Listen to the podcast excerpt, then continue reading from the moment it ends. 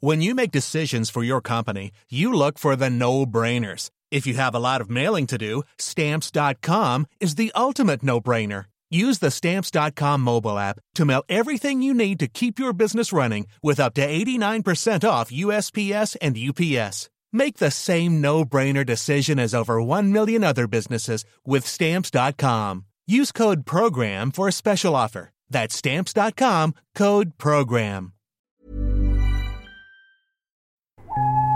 The following podcast is a member of the Great Big Owl family.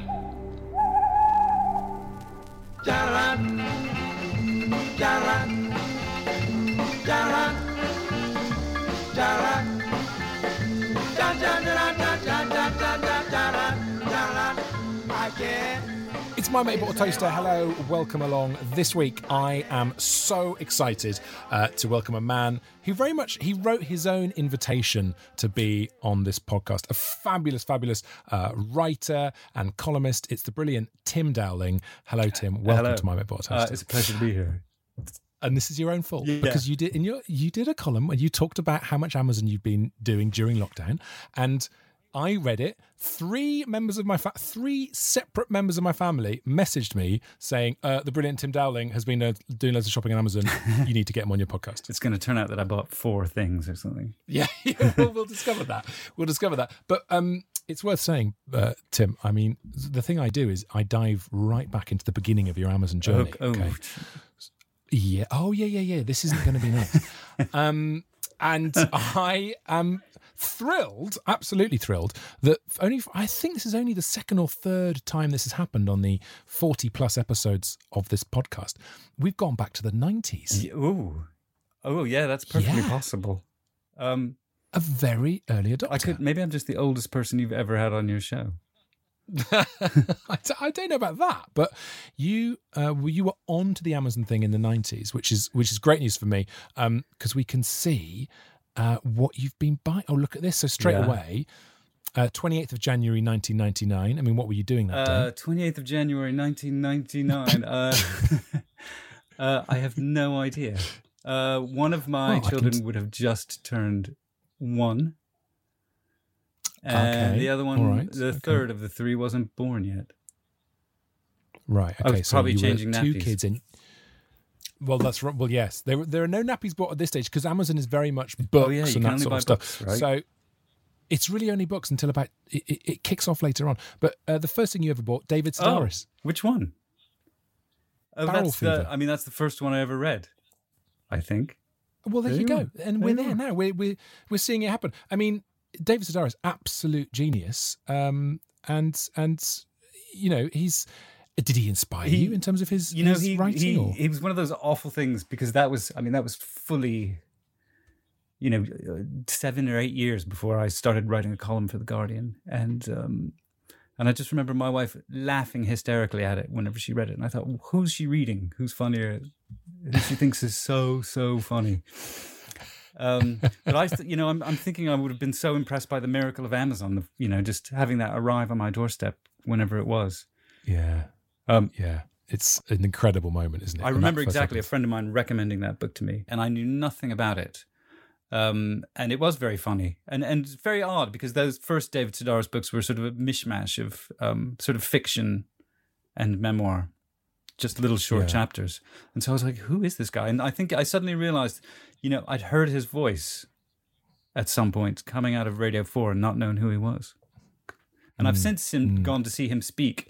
And I'll tell you what, the thing that really, he's one of those people who I consider to be a sort of, I wouldn't say mentor, just someone I copy from when I have to do public speaking, because he has this great way. He doesn't do any voices, It's just his voice, and he reads out dialogue that other people are saying, but he just doesn't bother with any kind of dramatic, and it's still good. Yeah, and it still works, doesn't it? I to dial back to an image you just planted in my head, which won't leave, and I want to come back to talking about the brilliant David Sedaris, and this is something that happens to me when I write odds and sods, is my wife reading it, and then there's a laugh. When there's a laugh, you're like, what was that? Yeah. Which bit was that? Is this something you have? Does your wife regularly read your stuff? And if so, do you have the paranoia of pacing nearby? I don't.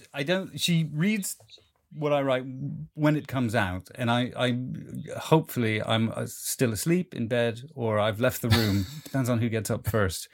But sometimes, right. You know, it used to be I remember the first, because I took over the page from Jon Ronson in 2007. I do remember her kind of, and that was back when we used to get the papers delivered every morning. And I remember her sitting up in bed and just sighing and saying, God, I miss Jon Ronson. And she sounds like a keeper. She sounds great. But yeah, she does. She does read what I write, and she doesn't read it until sort of day of publication. So it can be quite hairy. Mm. Yeah. This is the problem. This is the problem with loved ones who are honest. This is why we need other halves who just maintain some sort of illusion. It's much easier. David Sedaris, though, absolutely brilliant. You also gone for him again in February. So January you bought David Sedaris, and February '99 you've gone naked. I've gone from sort of having no idea who he was to stalker in the space of 28 days. Yeah. And you bought the brilliant House of Sleep by Jonathan Coe. Mm-hmm. Fabulous book. Very nice. Very good. And then we can tell there are kids involved here. Look, we've got An Atlas of Countries by Donald Grant, February 1999. That is me just heart-housing my oldest child. Yeah. I've never seen that book again. Has it worked? No, I imagine he hid that somewhere. Yeah, I mean, but it's like creating a Frankenstein. Don't do it. You don't want someone to grow up to be that much smarter than you. This is the danger, isn't it? You don't want a smart aleck. I can't win an argument against him. Oh, don't! You see, I can't really win an argument against myself. and along my kids have come, and finally I've had this authority. But my eldest one is now 8, and he's starting to better me. And I don't know where I go from here, really. No, there's no place to go but down. I promise you. And then they can start beating you at all sort of games of skill and chance. And then it's just ridiculous. I mean, they were better at football than I was when they were sort of 8 and 9, because I did not grow up with the sport. Well, thank you. I've got exactly the same problem. My eldest is a self-styled hotshot at football, and he can do keepy uppies into double figures. Oh, see, I can barely do one. Well, there you go. But you've got the excuse, because now, did you grow up in America? I grew up in America. Yeah. Well, there we go. The soccer thing. Surely that wasn't such a thing. It wasn't. Well, it is now, weirdly, but it wasn't then. I mean, I don't think I played a game of it until I was in 6th grade, and it was just a gym class. So, when did you come over? What inspired you and why the hell did you come here? Sorry, I shouldn't have maybe phrased it quite like that. I came over in 1990 for the first time. Having met my wife in New York City. I followed her back over. I see. She told me to go back a couple of times. But I clung on. And when we find you here in 1999 and 2000, you are not... are you writing at all at this point? Or is this pre the journalism thing? It's just starting. I mean, what you've missed out is the most momentous decade of my life, where I had a dead-end job in New York, and then suddenly I had 3 kids and... and a job, and I was living in a foreign country, and I was just, talk about how did I get here? I think the first article I ever wrote for publication in the popular press was for GQ magazine in like the end of 1995 or 96. And they had a section at the back. So they just called me out of the blue and said, would you, like to write an article for us? And I thought, this kind of phone conversation you always imagine happening. But you think, surely it should have been me that picked up the phone. They can't know about, it can't be that my reputation in data entry has preceded me this far. And but how did they find you then?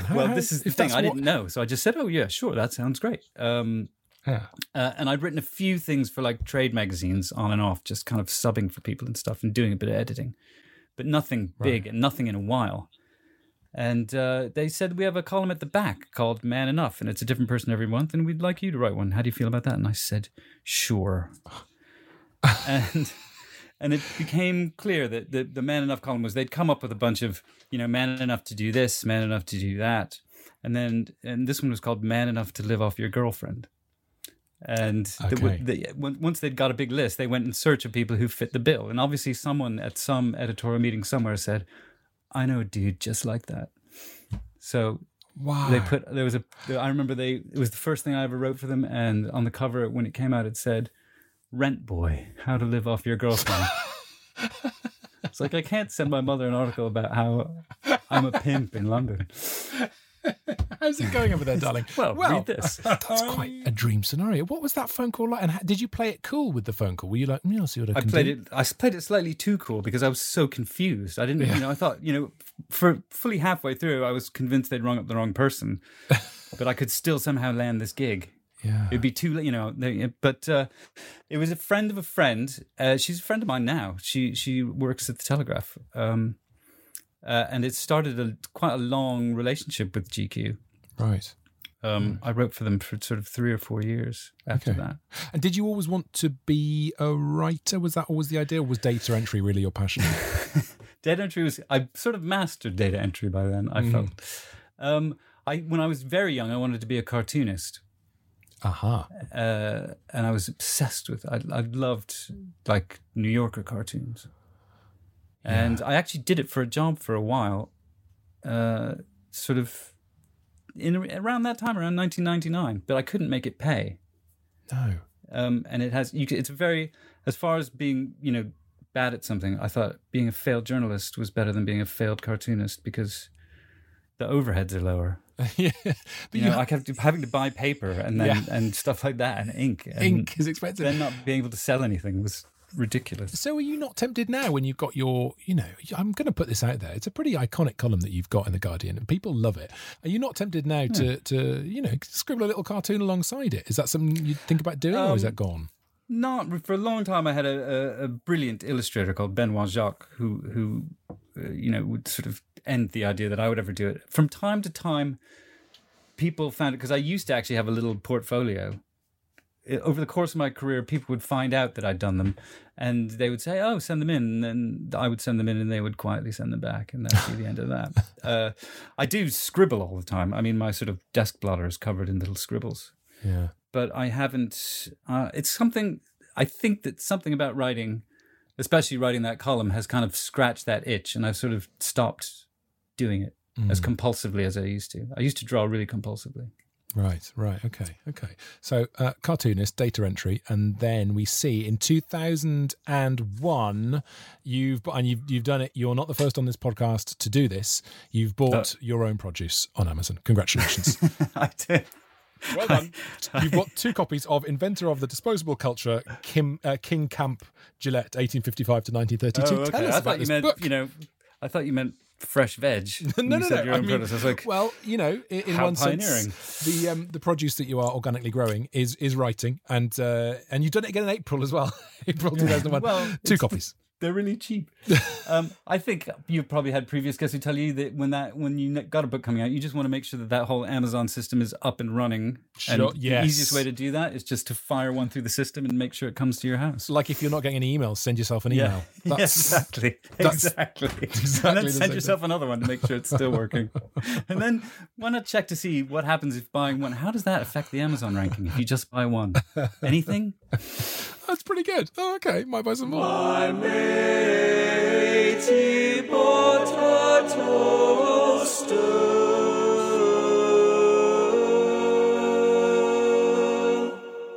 What else have we got here in 2001? Good Times, explicit lyrics by Afro Man. Isn't that the guy who did... Then I Got High. Because I got high. Or as it says on the front of this album, featuring the hot joint Because I Got High. Also includes She Won't Let Me, Tall Cans, Mississippi, Tumbleweed, ideas for future columns here, Tim. Let's all get drunk. I'm slightly ashamed to share that I brought that for my children. To play in the car. It's the sort of thing we used to parental advisory. All walk around the house going, then I got high. And I thought, I'll buy it for the car. It'll be fun on long car journeys. But the lyrics are tremendously explicit.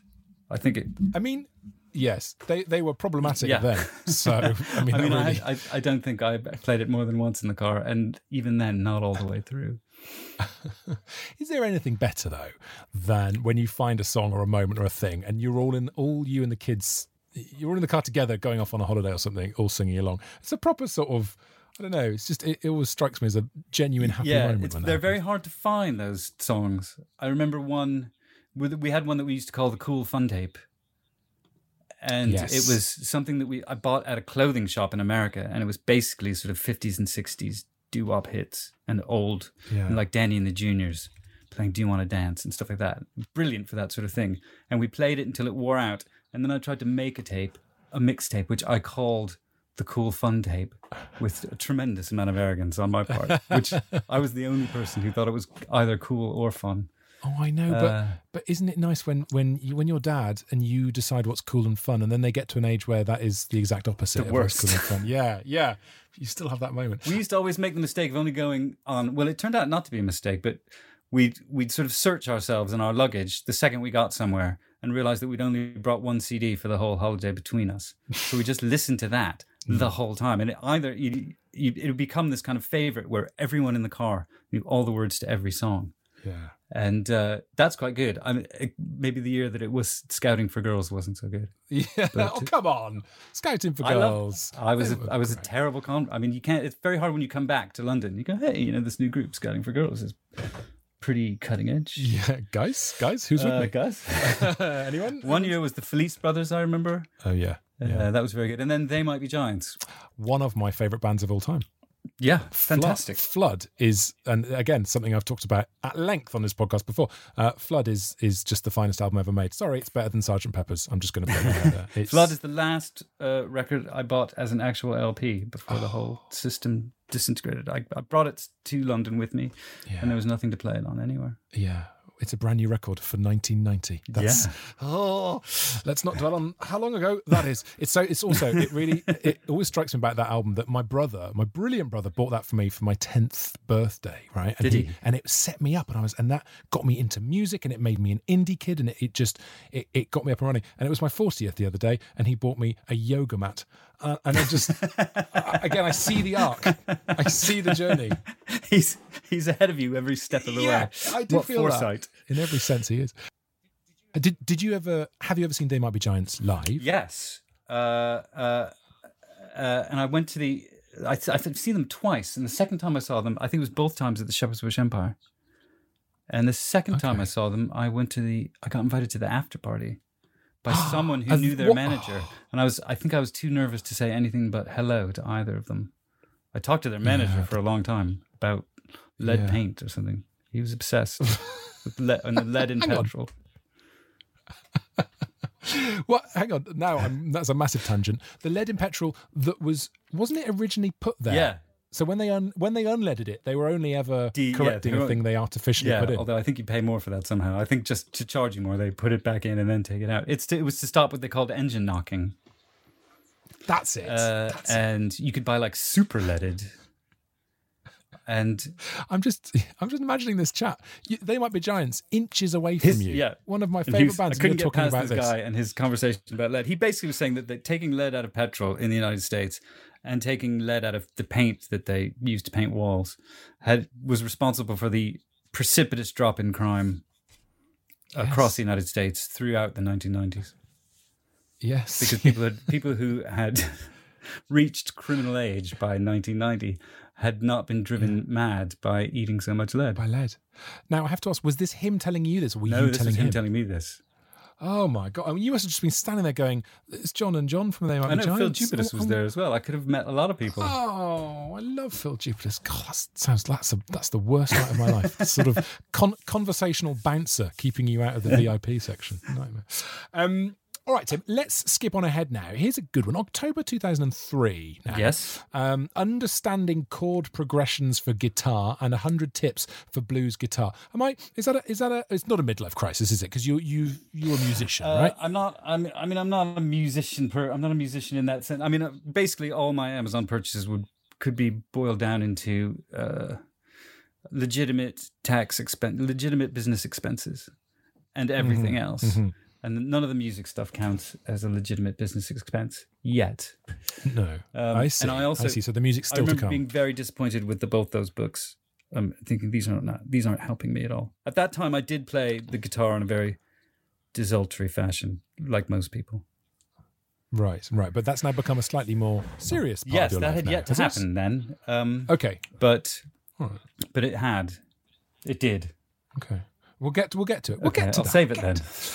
Save that gold. I mean, we could talk about all sorts in 2004. Maybe the Nikon US E6 USB cable for the 2100, a classic one of the cable. Best of the cables. Yeah. But just cabling is one of those things that I was so relieved not to have to go out and get. I mean, I remember driving round and around with an infant in the car, looking for a specific sort of printer cable that you could only get at PC World out on the A5.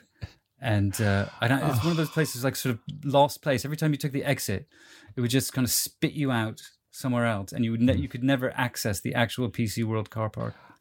Are you a road rager in that situation? I was that time, yeah. But I mean, it was more I was angry with myself ultimately. Well, I mean, listen, let's not get too profound. But isn't all road rage just self anger? Yeah. Really? I find if you have an infant in the back seat, then technically you're not talking to yourself.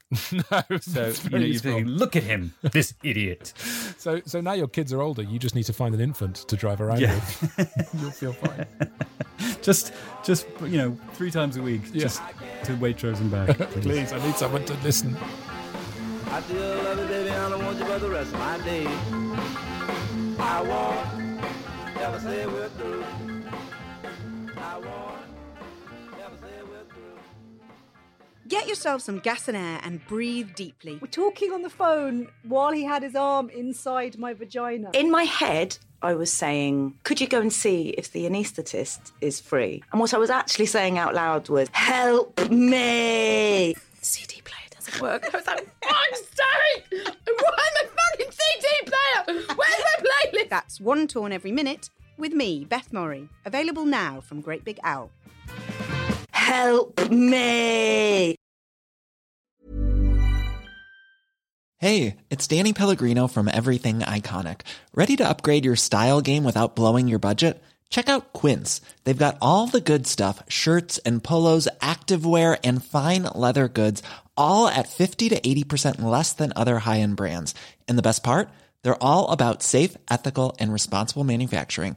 Get that luxury vibe without the luxury price tag. Hit up quince.com/upgrade for free shipping and 365-day returns on your next order. That's quince.com/upgrade. There's never been a faster or easier way to start your weight loss journey than with Plush Care.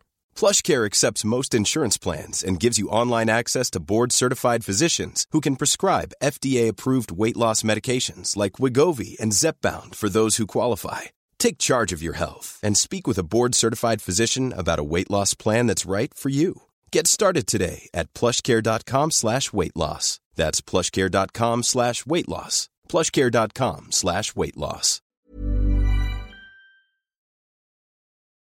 Oh, I bought so many embarrassing things. Pink CDs and a torpor that sings.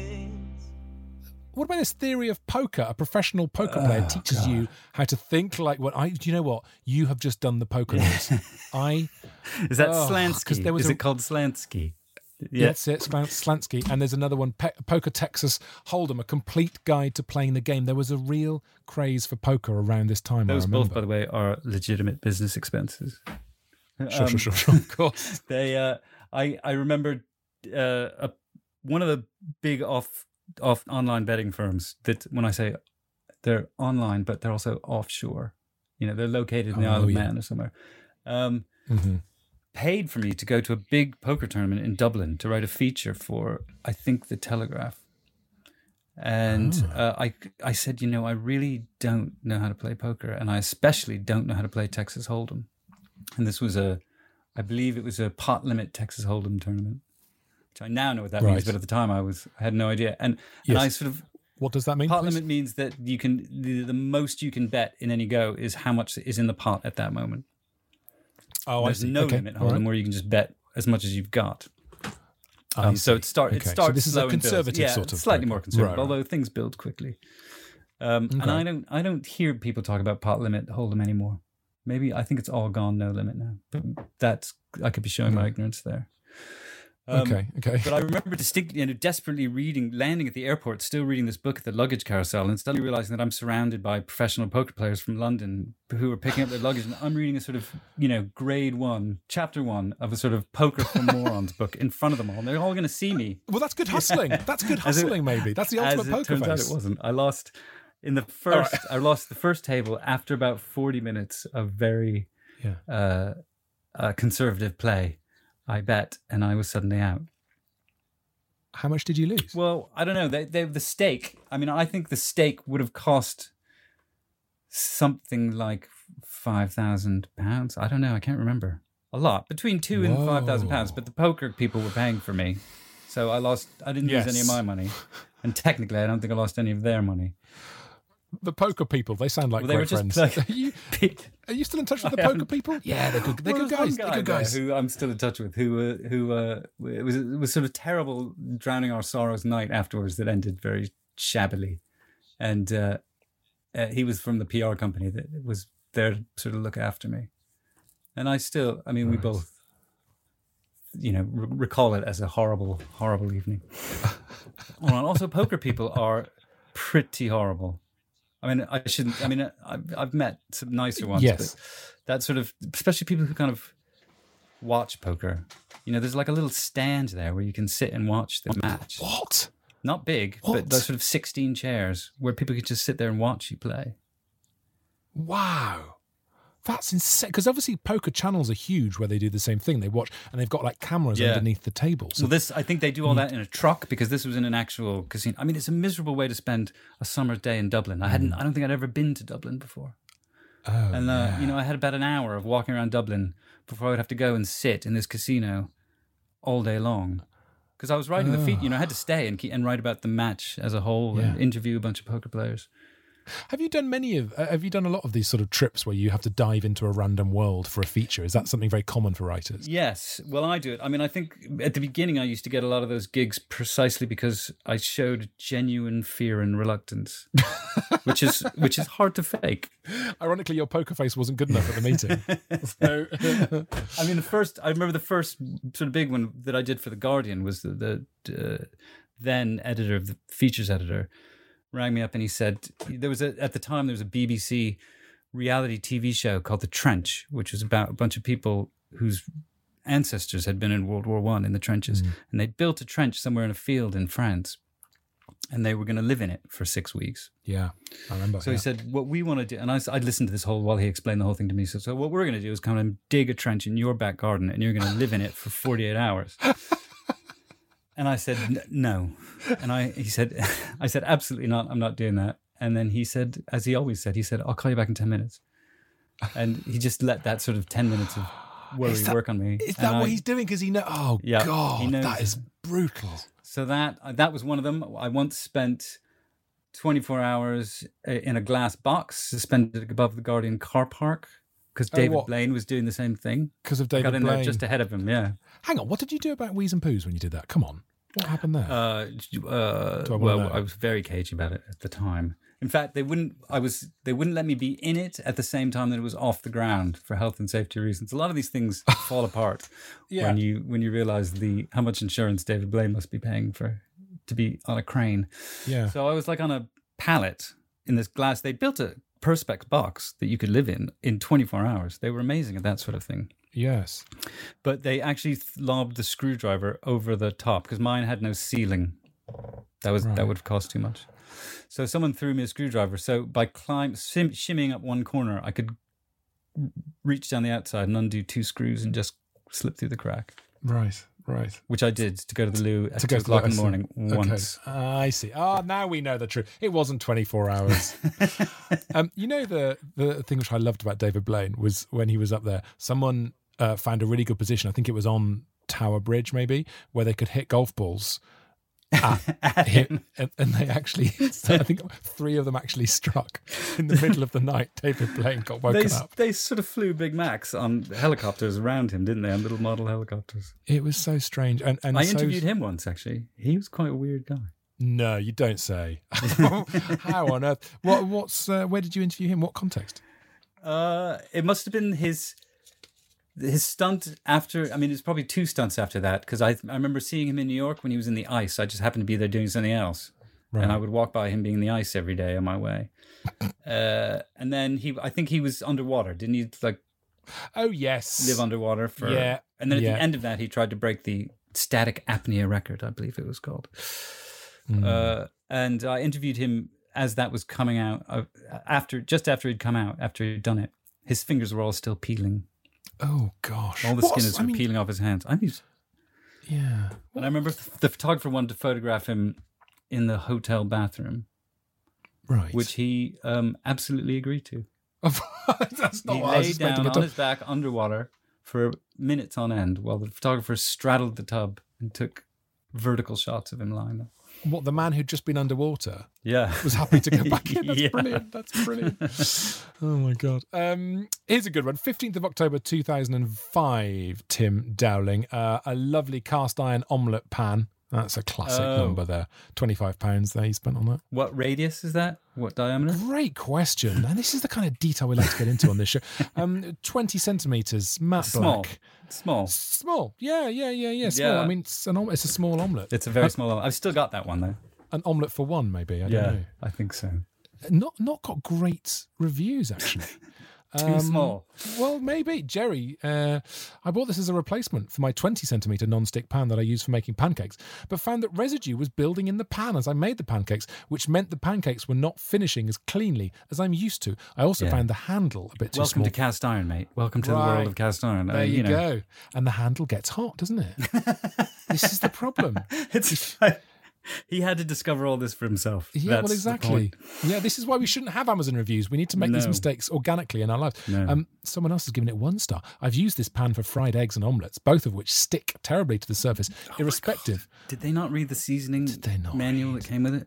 Well, exactly. You've got to season a pan. You've got to work a pan in before you start using it. Are you much of a cook? Because you bought a few cookbooks around here, actually. Got Nigel Slater, The Kitchen Diaries here. That's a very good book. Yeah. I am more now than I used to be. My wife, at the sort of beginning of lockdown, my wife just said, I'm never cooking again, by the way. And she meant it. And I sort of didn't take it very seriously. I thought she meant you're cooking tonight, by the way. But she meant from now on. And she does not go anywhere near it. She's stuck by it. Yep. She buys the food. She sometimes mostly cleans up afterwards. But she does not cook nothing. So why did she suddenly do this? I think she thinks it's boring. I mean, she's probably right, I suppose. It's boring, and she's not interested. She never has been interested, and she doesn't want to do it anymore. Wow. So, but I've suddenly realised what that means, because, you know, I used to be like the fun cook who came in and made something quite show-offy and made a huge mess. Bought a new iron pan every time I needed one. Yeah, they were disposable. Yeah. The iron pan, just chuck it in the bin. Out. Yeah. Residue. So I see what she means. You know, it's an absolute grind having to do it again and again and again, and you tend to sort of fall back on quite tried and tested recipes that nobody's that excited about. You do have a thing, don't you, where you have 3 or 4 things on a circuit. Yeah, 3. And you can fall into humdrummery very quickly, especially during lockdown. And I feel very lucky because my wife, she says she loves cooking. She finds it therapeutic and she really enjoys doing it. And that's good. Well, I'm very lucky. Yeah, you're lucky because that can wear off. I know. I'm just going to say that might not last. I'll keep an eye out for that. Thank you. This is good. You're very good. A good warning system for me. I'll keep an eye out for that. All right, let's skip on ahead. 2007. You have bought, and I love it when my guests buy music that I like. Not only do you like They Might Be Giants, but you've bought the brilliant Herman Dune's Giants. That's another one of those exact things. I don't know what I must have been like. The Guardian website or something, just or maybe Pop Bitch or something like that, just pointing the way to that video. Yes, that was such a thing. And from then on, I became an absolute diehard fan. And then so did my kids. And then I took 2 of them to a festival, and Herman Dune was playing. And they ran up to the front and went bananas. And that guy from Herman Dune had never seen anything like it. And he came out. I don't think he expected to be recognized by anyone. You know, it was sort of afternoon set. Oh, that's so great. And they knew all the words to everything they played and were just stomping up and down. just brilliant. I think that was such a great band. And that was another long car journey thing. Yeah, yeah. So you did festivals then with the kids. That feels like something that's only happened more recently. I did that once. Okay, there's got to be a reason. That was the time, and it was a disaster. I mean, apart from Herman Dune, it was. We got there just as darkness fell and the rain started, and there was no place big enough to put up our tent. Oh God, which festival? Like, what's Latitude? Okay, yeah, it's a good festival, of course. Latitude, yeah, of course. But. Yeah.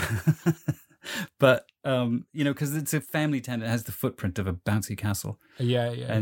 And I put the pole through the fly sheet, and as I stood up, I hurt my back, and I spent the rest of the festival basically lying on some grass, moaning, with my children pulling me by the arms, going, "Come on, we're going to miss this." Oh. And they did that thing where they made me pour out all my wine on the way in. Because the bouncers did. Yeah, and I just thought for me, I brought two nice bottles of red wine, to sort of suck on. Luckily, I'd had the sense to pour one of them into a water bottle. Yeah, and I just had this. Kids, if you're listening, great tips. Yeah. Really gross warm bottle of red wine that I just go back to my tent and suck on while they. I mean. Can you imagine the? What I love about that is if you go to somewhere like Glastonbury and you've got too much booze, it's people pouring away, you know, Diamond White cider or something. Yeah. If you go to Latitude, everyone's like, "Oh, but this red wine's a chateau. Really, do I have to? Not my port." I somehow imagined it was only going to just be me, but it was everyone. Oh, that's great. And the thing is, when you got little kids, they're useless. You don't say, "Well, Daddy's hurt his back, so you're going to have to carry everything." They can't carry anything. So they had to sort of pile it on me like a donkey. Oh. Because once I was up straight and upright, it was fine. So they just kind of slung it all over me like a Christmas tree, and I sort of waddled back to the car. And the irony is, it's the kids that do your back in the first place. Yeah, absolutely. They just watched me. I remember them watching me like I was a sort of insufficiently diverting cartoon as I sort of ripped the tent to shreds, hurt my back, swore, and they just kind of staring at me from a lump of nettles. Oh, God. Oh, kids are just born to destroy us, aren't they? Yeah. That's what they do. That's what they do.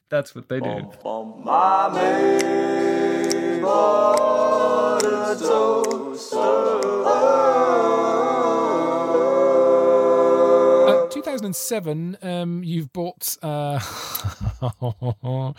November, you've bought the Giles Waring Haters Club by Tim. Oh, yes, by Tim Dowling. Very good book. And then in December, you've bought the Giles Waring Haters Club by Tim Dowling. Yeah, and then I gave both of them 4 stars. Oh, did you? Not even 5, for goodness sake. I don't want to get caught. And also in December, Suspicious Packages and Extendable Arms by Tim Dowling. So obviously Christmas time is a great time for your friends and family to get some Tim Dowling books. I still have those copies. I can't give that stuff away. Again, I was just testing the system. Yes. To make sure it worked. And it was sort of amazing to have 2 books out in one year, but one of those, I think, is a collection of stuff from The Guardian. Right. I know it is. I know exactly what's in it. I know what's in both of them.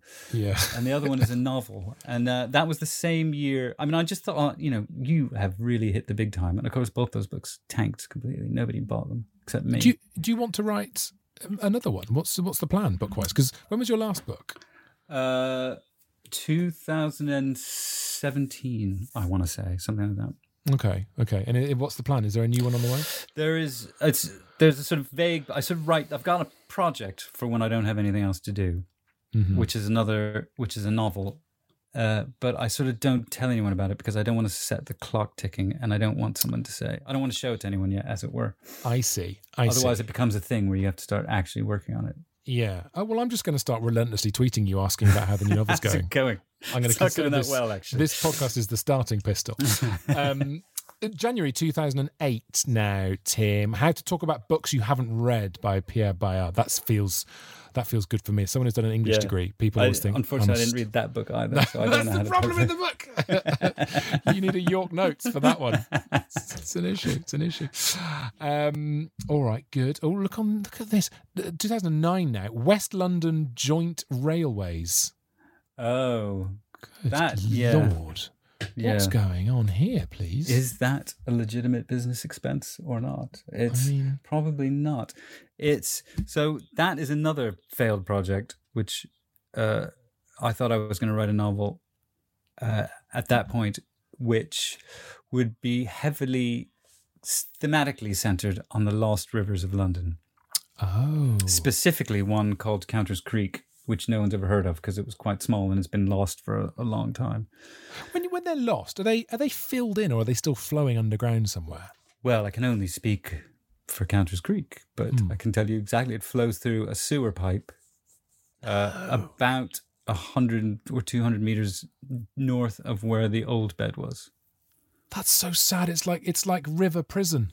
Yeah, I mean, if you know where the sort of where Lots Road power station is, mm-hmm. In Chelsea, that's where it came out. Right. And otherwise, it ran due north, or it ran south, as it were. Okay. So that's I like the way this is becoming a litany of failed projects. Well, I'm sorry about that. No. It's great. It's a great listen. Everyone loves failure. Well, I'm here for you then. Yeah. So I think the West London Railway was built on top of part of it, and sometimes that's the thing about Amazon is you think, do I need to go to the library and look at this book, or do I need to buy and own this book? And it's all a question of price and time.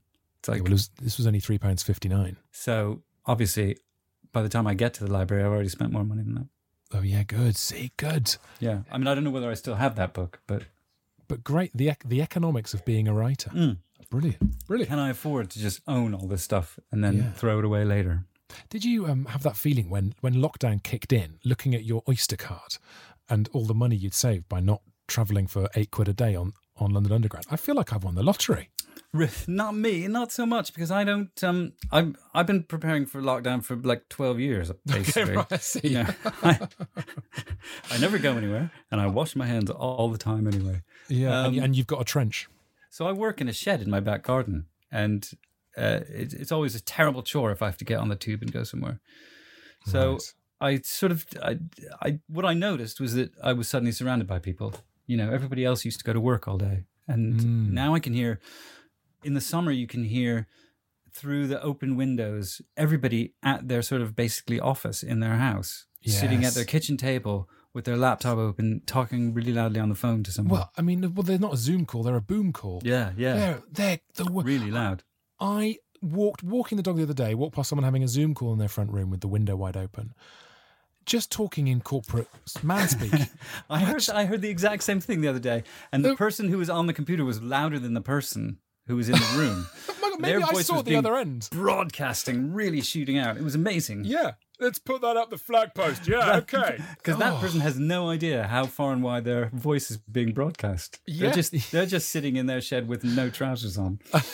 The world knows. Talking nonsense. I have found it hard because I, like you, spend a lot of time at home. You know, podcaster's lot and a presenter's lot is to spend a lot of time at home. And finding other people around... I don't like sharing my airspace with them at all. My neighbours, I now know way too much. You know, I know that the new neighbour over the way at the back showers in the middle of the day and likes to have a sort of pre-shower naked walk just to, I don't know why. Just to air dry. It's a pre-shower thing. I mean, I know this much detail about him. I find it very hard. I don't like other people, but I live in London. It's a tricky one. It is tricky. I mean, I get embarrassed about how little I actually do in the day, and the whole brilliant thing about working from home was that it was one big disgusting secret, and nobody had to know. And now you just think I'm sort of ducking to make sure I'm low enough behind the hedge on my way out. You know, what we're going to do now? We're going to skip ahead to 2010. We have got still loads more books here. Nigel P. Farage, Fighting Bull. Is that actually a book he's written, or is that a piss take? Well, that's a good question. I mean, I'm sure it's his book. I don't know whether he had a ghostwriter. I think he wrote it, actually. Right. And I'm pretty sure I read it. Actually read it? I read the whole thing, yeah. Because in 2010, right? Is that what you said? Yeah. 2010? Yeah, in 2010, that was the election, and I followed him around for 2 days. Oh, wow. And it was fair. And for a long piece that never ran. Oh, why was that? Why did it never run? Well, I never asked, but I mean, it was during the election. It was for the front of the paper, and there were lots of these articles swirling around. There were lots of people on the campaign trail filing things. And if you sort of recall, spring of 2010, that's when Nick Clegg was the sort of magic man. Mm-hmm. I agree with Nick. Yeah, the Lib Dems were a huge deal, and I just think that they thought that the whatever 2,500 words I'd expended on Nigel Farage wasn't worth it. He just wasn't that big a deal. He had no chance. He was standing against the Speaker. Oh, yes, I remember that. In a race where he, none of the other main parties stand, you know, to give him a clear run. So it was him and a guy dressed as a dolphin. Yeah. And the dolphin beat him, I think. I mean, he may have lost his deposit. I can't remember. Yes, I think he's certainly lost every time he's attempted to become an MP in this country. Also, he was in that plane crash right before the election. Yeah. So he was in hospital. I went back and did write an article about the Count. Right. So I went to Aylesbury Civic Centre for the Count or whatever it's called. And he wasn't there because he was in hospital. Wow. Because that flight was part of the build up to the election, was it? He got into a little tiny light aircraft with, you know, obviously always, if you're going to trust any pilot, trust an amateur UKIP supporting pilot. They're sure to bring you down safe. They don't need experts on things like how to fly a plane. So I don't think he'd gone very high, but I think he did get quite badly hurt. He did. No, I remember it was quite the image of him walking away from the wreckage was awful. That's right, with blood on his face. Yeah. So the 2 days following around was odd, but you know, I don't know. I guess in hindsight, felt like a waste. Any anecdote I can remember for it, I drag out whenever I can, because I still want credit for spending all that time with him. What is the thing that stands out for you? Your time with him. What best sums him up then? He then, as now, he was had a knack for saying the same thing over and over and over again. Oh. You know, he kept saying, "We're going to light a bomb under British politics," and every time they turned a camera on in front of him, he would say it. And every time he shook someone's hand, he would say it. But when he was away from all that, he had a sort of dry wit. Yeah. And he was quite friendly, and he was a little bit taken aback. I think he got a lot of stick on the doorstep because people felt. It's a very sort of Tory, genteel sort of bit of the world. Mm. And they felt that he'd been very rude to the leader of the EU Parliament at the time. You remember he called him a wet dish rag or something. Oh, yes. Yeah. And so they had a lot to say to him. They were quite displeased with him. And he sort of, I wouldn't say he was unruffled by it. He took it on the chin, but I think the cumulative effect of going from doorstep to doorstep and having people say, "I will never vote for you. Great. Your politics disgust me." Oh, great. Did sort of get him down after a while. Oh, that's lovely to hear. Oh, that's really warming the cockles. Well, this is one of the great things, one of the solace that I take from the likes of Boris and Farage. Is they are populists. They want Boris is a turn. He wants to be popular.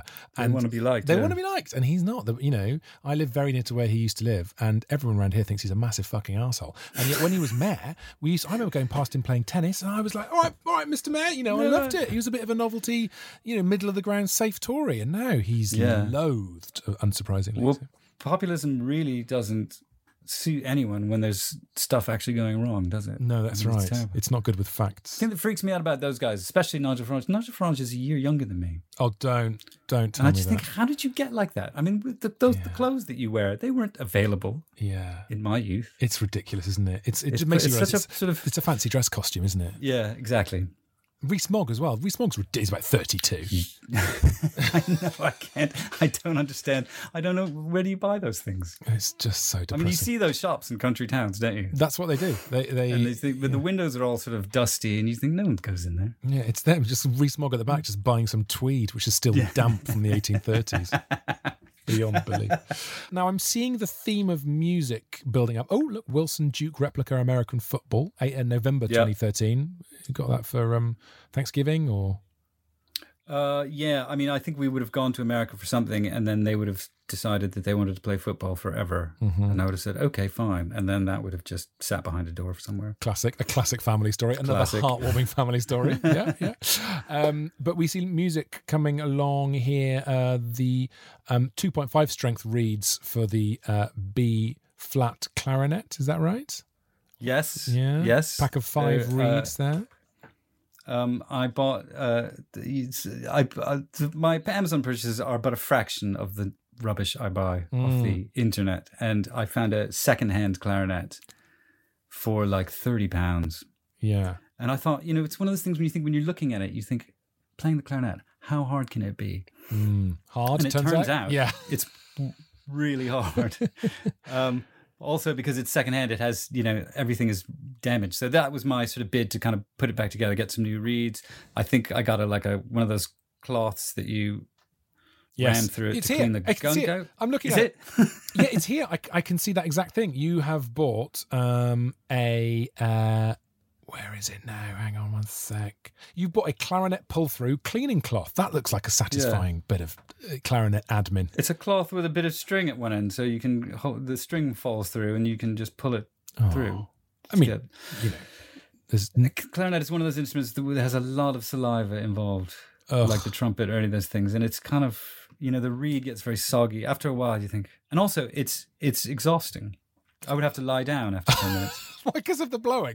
Yeah, the blowing. Because the blowing is like you're blowing, but you're also compressing the reed with your teeth and lips. God, yeah. To let as little air through as possible, so that you get that clarinet sound. Oh yeah. And it's, you know, it's like one of those things you do to faint on purpose. I never ever thought about lung fitness required. Oh yeah. And also just stamina. I really pick up on the saliva thing. I'll be honest. I'm not a fan of saliva.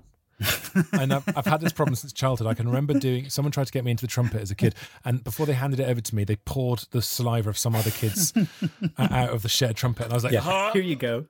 I am out for life.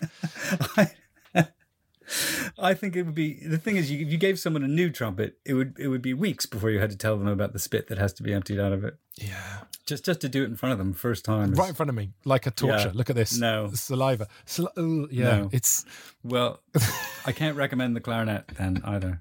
I just realised my least favourite word in the English language is saliva. I'm thrilled with that. Right, okay, I won't take up the clarinet. Good. All right, come on, we've got to rush through because we're running out of time. There's so many things I want to talk about here, Tim. And what I'm going to do, in fact, I'm just going to have a sort of speed run, okay? Okay. You're just going to have to give me some quick kind of, you know, like almost non-verbal responses to these, even maybe even noises. Don't actually do that. July 2015, you bought the Van Gogh inflatable camping sofa. So you're into your camping then?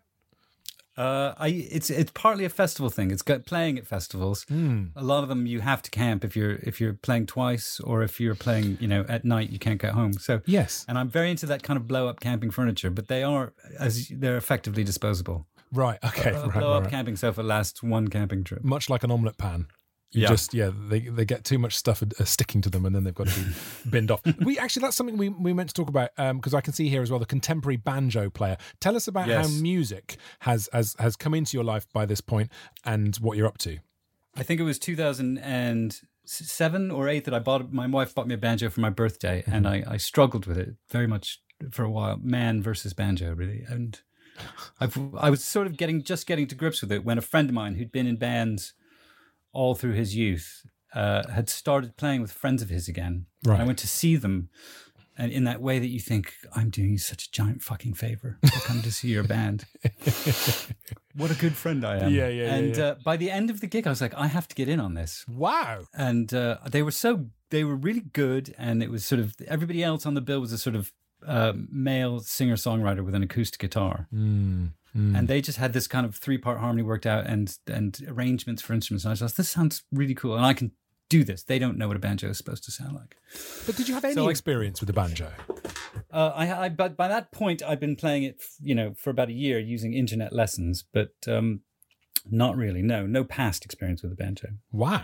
But so hang on, or any guitar experience? Guitar. I can play guitar a bit, but I've never taken the guitar as seriously as I then set about trying to learn the banjo. I wasn't expecting this, Tim. I'm feeling slightly inspired by this. You know, you've gone from zero to in a band, going around festivals doing gigs. This is quite significant. Festivals, isn't it? Yeah. I mean, whenever our year off has turned into 2 years thanks to coronavirus, but the last gig we played this Shepherd's Bush Empire. Holy! Where I saw They Might Be Giants. I was through. They had our name on the marquee and everything. It was amazing. Look, you've gone full circle. You can go back there. You can get in the VIP room and not have to talk about lead in paint. I went. We had an after party. Oh. They charge you for that, by the way. That's great. That's great. We had an after party. My wife lost all the tickets for everyone, so I had to go and hunt around and get more. Just let everyone in. Come on, just let them in. It's my thing. And we see the pro here. Look, you can tell you're a performer. Vocal Zone throat pastels, the finest. If you have a sore throat, even if you're not a performer, Vocal Zone are the best things you can possibly have. Yes, they're incredible. I think it was my turn, because everybody in the dressing room kind of, they sort of remember when you keep borrowing one off them, you know. So I thought, I'll get a big pack. Yeah. Well, there we go. And you are performing now, still buying loads of books as well. We have got, what else have we got here? Oh, look, come on. A storm lantern. A kerosene lamp, that's nice. £30, very nice for camping or just for having. You know that thing when you, I don't know, we moved house about 3 years ago, and a bunch of my stuff went mysteriously missing. Your wife threw it away, didn't she? My wife just threw it away. And I put my foot down. I said, right, everything. There are certain things I said, I'm simply going to replace that at whatever it costs. Right. And one of those was that kerosene lamp, and many, because she threw out all the wicks as well. Right. Extra wicks. You got to have extra wicks. But where does the lamp go on the boat that you live on? It sits on our sort of picnic table out on the sort of patio and never gets used for anything ever. Mm-hmm. But it's there. Mm-hmm. That's still got it. That's the point for a lot of Amazon purchasing, though, isn't it? I get it. It sits there. It's not used, but the point is, it's there. Well, it's sort of impulse fury sometimes, isn't it? As well. Right. I'm just going to go out to my shed and I'm just going to buy another one. Yeah. I'm going to get it out there. And I'm going to get it. It's going to arrive really soon. And no one's going to benefit from it, apart from me, knowing it's there. Including me. P.G. Wodehouse, Right Ho Jeeves. I mean, P.G. Wodehouse, come on. Producer, yeah, that's book club. Okay, nice. So you muscled in on my wife's book club. Now, here's the thing. I didn't realise book clubs are often just women only. And my wife's in one and there's no men. And I was like, oh, I'd like to do that. And it's not allowed. It's almost as if men are a bit gobby and talk too much. Yeah, well, that was the general feeling but it was the first one, the inaugural one was at our house. And I was like, where am I supposed to go? And I said, what are we going to eat? She said, well, we're not eating. We're having book club. You fend for yourself. Right. So I sat in the other room until my wine glass was empty. And I thought, I need more wine. Yeah. And I went in there and I never left. And did you sort of casually walk past and drop in an opinion on the book? Yeah, I did. Well, the other thing was I'd read the book. Well, actually, you're the only one, inevitably. Which was far and away, that's a real try-hard thing to do in book club, is to say, I actually read the book. Yeah. It's not a requirement. So how do you, I mean, I'm sorry to go on about the book club, but I'd like to be in a book club. How do you find them? And is it not just, my wife's one is basically a tour of people's kitchens, often looking at side returns, never reading the book. Or they get onto the book at about 11. Yeah. And then that's it. This is like that, pretty much. Okay. I mean, my wife has two book clubs. One is a more serious book club, but I think she got into a conversation with some friends who'd never been in a book club, and she said, well, I'll just start one. You can all come to that. Oh. And she started one because she knows how book clubs work. That was the whole idea. And it's more about what are we having than what have we read. Yes, I see. It's like, shall I do baked potatoes? Or should we do this? You know, and then it gets very involved. You see, the book should be Nigel Slater's cookbook that you bought. Yeah. That would be much more sensible. Cookbook club is a good idea. That should happen. £120 on an Eco Barrow. This is in February 2019. That's an expensive wheelbarrow there. It's a really good wheelbarrow. But I remember I had to have a discussion with the president of the company because it simply never arrived. You have spoken to the president of Eco Barrow. Yeah. Did someone say putting you through to Mr. President? I remember him telling me what went wrong, and he went, that's another story, but we won't go into that. I was like, please, I want to hear this. Yeah. I need this for my column. I guess, what do you do? I complained on Amazon because it never showed up. And the next thing I knew, I got an email from him, and he included a number and said, please call me. So I rang him, and he was furious, and he said, don't worry, I'm sending you another one. Wow. And it's very, I mean... That's not the only reason I recommend the Eco Barrow to everyone. Right. But it's a very good... It's made of recycled material. Okay. All right, that's nice to know. £120. Wheelbarrow. Good. Are you much of a gardener? Very sturdy. Or? We are, yeah. I mean, we are now. I mean, when I say we, my wife and I handle very separate parts of the garden so as not to tread on each other's sort of territory. Mm-hmm. I see. So I sort of do vegetables. Is yours just a bit of lawn? Oh, yours is vegetables. Okay, right. And lawn. I do lawn and vegetables, and then she does virtually everything else. Okay. look at this. And now, right, here's what we're going to do now, Tim. Okay. And this is the reason you ended up falling into this trap and ending up on my podcast is because you wrote a brilliant column about how much stuff you've been buying during lockdown. Okay. And it's okay. And the random nature of things. And sure enough, these are all absolute classics. I mean, 27th of June 2020, the Westmark Cherry Stoner, a silver cherry stoner. If ever Amazon was invented for a brilliant product, it's this. I agree, and I can't really describe the number of hours I spent looking at different cherry stoners before I settled on that one. Because you browsing can spend cherry stoners. You can spend a lot of money on it, and you can find ones that do 6 cherries at once. No. There's one that bolts to the table and has a hopper, so it continuously stones cherries as you turn a crank. Wow. Which I was very interested in. But very was like £37 or something. Mm. And I didn't want that. You know, when things come through the door and your wife says, "What is that?" It's a £40 cherry stoner. And? Your point being, you don't even like cherries. That's not the point. So to describe it, it sort of looks like a stapler almost. Yeah. It's like a spoon with a hole in it.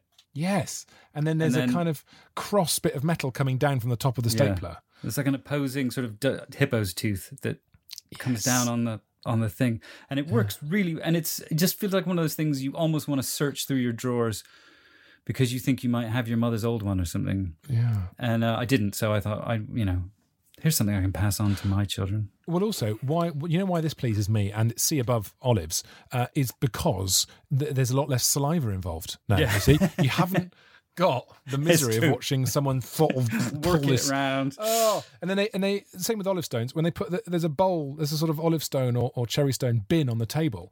So what I'm now while I'm eating cherries, I'm going to look at your ex cherry mush in front of me. The beauty of it is the cherry stoner does olives as well. Of course it does olives. Of course it does olives. Yeah. Right, I'm totally going to share that at ToasterPod on Twitter. The world has to know more about this. I hope they have a huge supply of those. There's about to be a serious rush on. China, where they're all stored. What else have you bought? You bought a football. Size 5, classic. How are the keepy uppies going? Are your kids still better than you? They were totally adapted to a sort of flat donut shaped football over lockdown. So when I bought them that, they found that very, very bouncy now because the other one, the dog had put a tooth through it. They were playing. It was very hard to watch, so I broke down and bought them another one. In Sichuan, they've kicked over all kinds of expensive plants. Yeah, that's true. It's not good for the vegetable garden. Very annoying. The 8th of May, a multifunction pull-out kitchen faucet spray head replacement part. I mean, this is the kind of... I love this. This is Amazon at its best, really. Absolutely. I mean, I don't collect stuff like that. It was broken. The old one was broken. And I spent... You know how long it takes to find the exact one? But I found it. It fits good.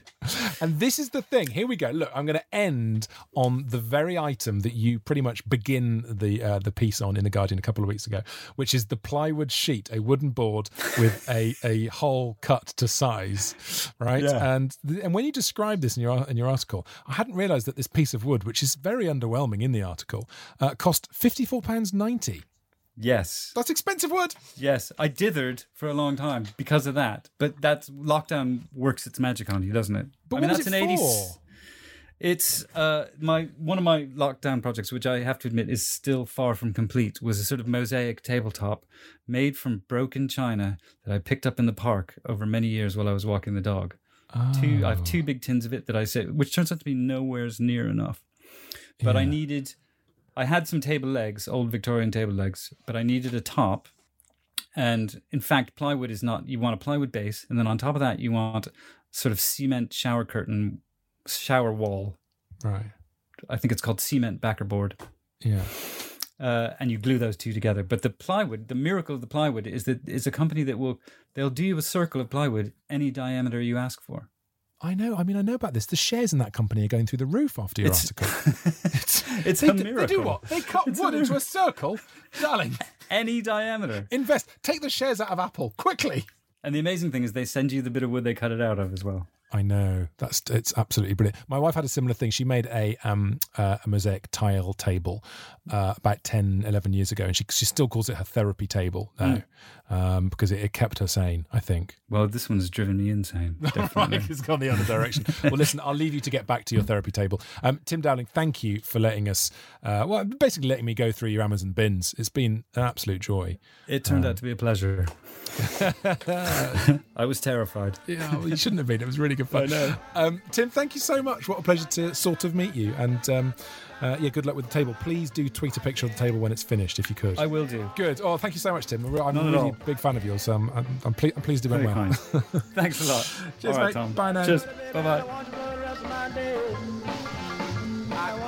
The fantastic Tim Dowling. I hope you enjoyed that as much as I did. It's so nice when you're a fan of someone, and I've been a real fanboy of Tim Dowling's for years. He writes such funny, pithy, minimal columns every Saturday in The Guardian. It says something when people don't use many words, but you get everything about their world and their life, and you get the humour and the connections. He's a brilliant writer, brilliant observer. It's not in The Observer, it's in The Guardian. Shut up, Tom. Thanks for listening, team. I'll be back next week. If you like this show, and please give us a review. You know where to do that.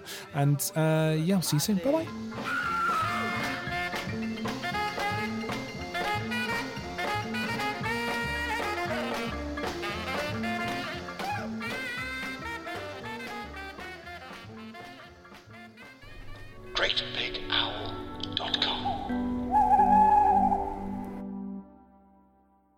I'm Tilly Steele. And I'm Helen Monks. And this is Bitchin'. I'm dyslexic. Yeah, why do you read the Wikipedia page? It's good to practice. A podcast where every week we talk about a different person. So how old was he when he first popped on the scene? That's a great question. If you say he was my age, I'm going to fucking die. And we veer wildly off track. Pop that Prosecco. Available on all your podcast apps. That's not right. Just can you not say in the advert?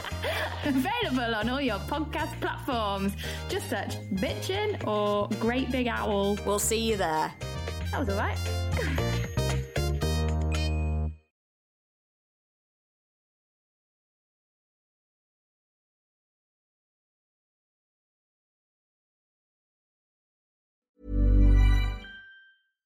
Hi, I'm Daniel, founder of Pretty Litter. Cats and cat owners deserve better than any old-fashioned litter. That's why I teamed up with scientists and veterinarians to create Pretty Litter. Its innovative crystal formula has superior odor control and weighs up to 80% less than clay litter. Pretty Litter even monitors health by changing colors to help detect early signs of potential illness. It's the world's smartest kitty litter. Go to prettylitter.com and use code ACAST for 20% off your first order and a free cat toy. Terms and conditions apply. See site for details.